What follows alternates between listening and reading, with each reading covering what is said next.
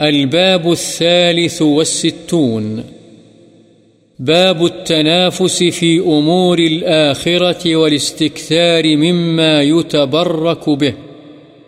آخرت کے کاموں میں شوق و رغبت کا اور متبرک چیزوں کی زیادہ خواہش کرنے کا بیان۔ وفي ذلك فليتنافس المتنافسون۔ اللہ تعالی نے فرمایا اور اس جنت کے بارے میں ہی رغبت کرنے والوں کو رغبت کرنی چاہیے۔ وعن سهل بن سعد رضي الله عنه أن رسول الله صلى الله عليه وسلم أتي بشراب فشرب منه وعن يمينه غلام وعن يساره الأشياخ فقال للغلام أتأذن لي أن أعطي هؤلاء؟ فقال الغلام، لا والله يا رسول الله، لا أؤثر بنصيبي منك أحدا. فتله رسول الله صلى الله عليه وسلم في يده، متفق عليه. تله بالتاء المثنات فوق، أي وضعه.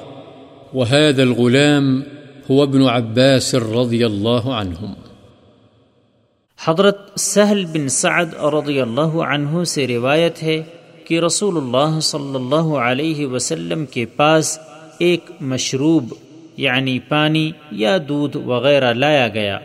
آپ نے اس میں سے کچھ پیا اور آپ کی دائیں جانب ایک لڑکا اور بائیں جانب بزرگ لوگ تھے۔ بس آپ نے لڑکے سے فرمایا، کیا تو مجھے اس بات کی اجازت دیتا ہے کہ میں تیری بجائے پہلے ان بزرگوں کو دوں؟ تو لڑکے نے کہا، نہیں، اللہ کی قسم، یا رسول اللہ، میں آپ کی طرف سے ملنے والے اپنے حصے میں کسی کو ترجیح نہیں دوں گا.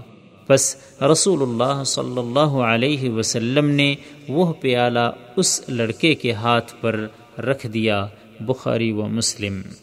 وعن أبي هريرة رضي الله عنه عن النبي صلى الله عليه وسلم قال بين أيوب عليه السلام يغتسل عريانا فخر عليه جراد من ذهب، فجعل أيوب يحثي في ثوبه، فناداه ربه عز وجل يا أيوب ألم أكن أغنيتك عما ترى قال بلى وعزتك ولكن لا غنى بي عن بركتك رواه البخاري حضرت ابو حریر رضی اللہ عنہ سے روایت ہے، نبی اکرم صلی اللہ علیہ وسلم نے فرمایا، اس دوران کی ایوب علیہ السلام کپڑے اتار کر غسل فرما رہے تھے ان پر سونے کی ٹڈیاں گرنے لگیں۔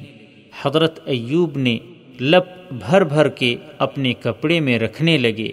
تو اللہ عز و جل نے آسمان سے انہیں پکارا، اے ایوب، کیا میں نے تجھے ان چیزوں سے بے نیاز نہیں کر دیا تھا جنہیں تو دیکھ رہا ہے؟